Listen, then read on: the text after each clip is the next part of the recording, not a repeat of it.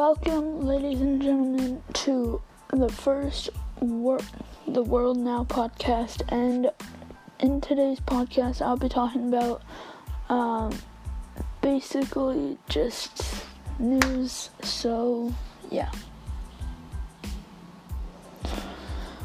Okay, so um, in Toronto, there was a 22 year old who was actually facing charges, including assault with a weapon, public mischief, mischief, um, as police say, and yeah, this is from CBC News, February 5th, 2022, 4 a.m.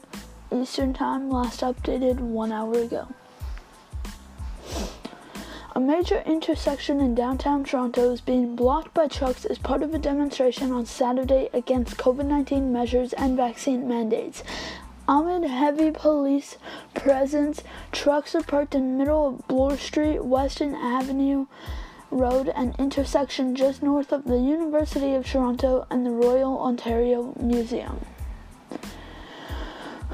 Toronto police arrested a 22 year old man on the north side of Queen's Park near the Ontario legislature.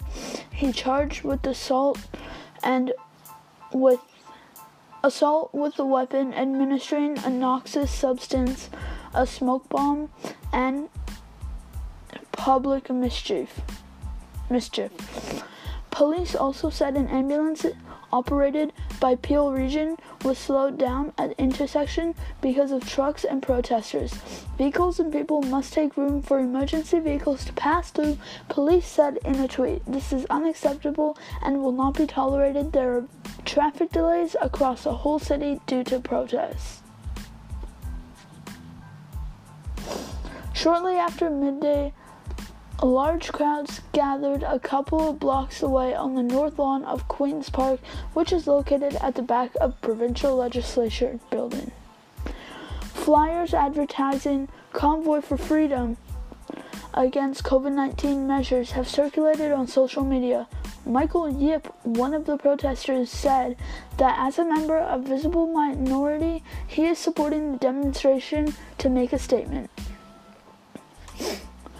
This isn't racist. Protests and people should start to listen to what they're talking about, Yip said.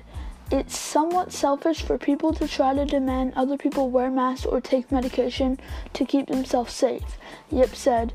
He's not opposed to vaccination and he's received two COVID 19 shots, but he said people are owned and honest owed honest owed an honest conversation about this. Police said they did not have an estimate of the crowd at the demonstration on Saturday afternoon.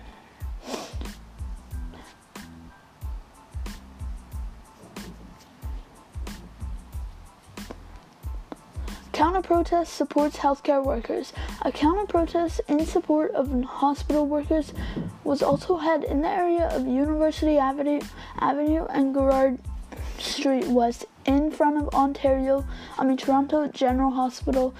Linda Jacobson, one of the counter protesters, told CBC News that she felt it was important to gather in front of large in front of the hospital and maintain a physical presence to make a statement about messages from the demonstration. Well, this expression has has been running through my mind, you know, for evil to triumph, it's enough to it's enough that good people do nothing. I feel like this is just a time to stand up and be counted and be visible against this kind of threat to our democracy, Jacobson said. I'm Jewish. Jewish. I grew up learning about the Holocaust. I'm very concerned for the right wing elements gaining around this country. And not just that, I'm a veterinarian. I believe in science, I believe in vaccination, and I'm really concerned about the threat to our healthcare system, just the fabric of our society. This is the kind of a- attitude this is the kind of attitude represents, Jacobson said.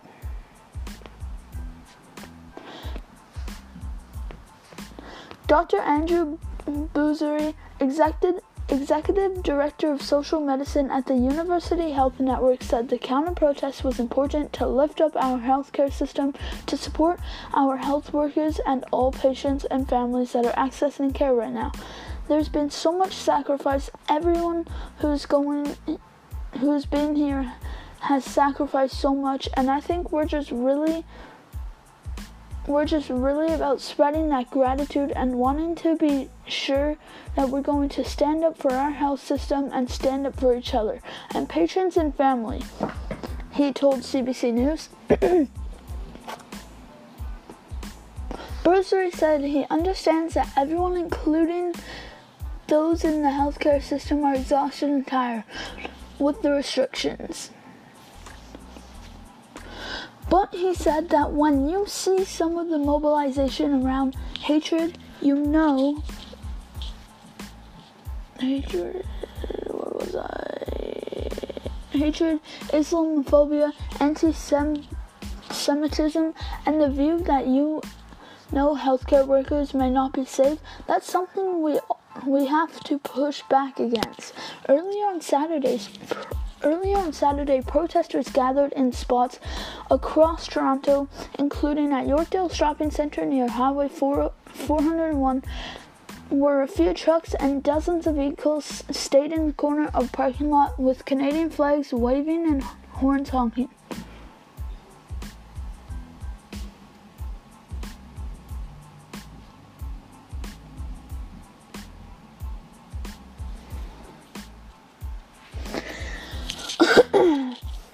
Toronto officials have said they are hoping to avoid the kind of blockade seen for the past week in Ottawa, where demonstrators in trucks have occupied key areas of the downtown.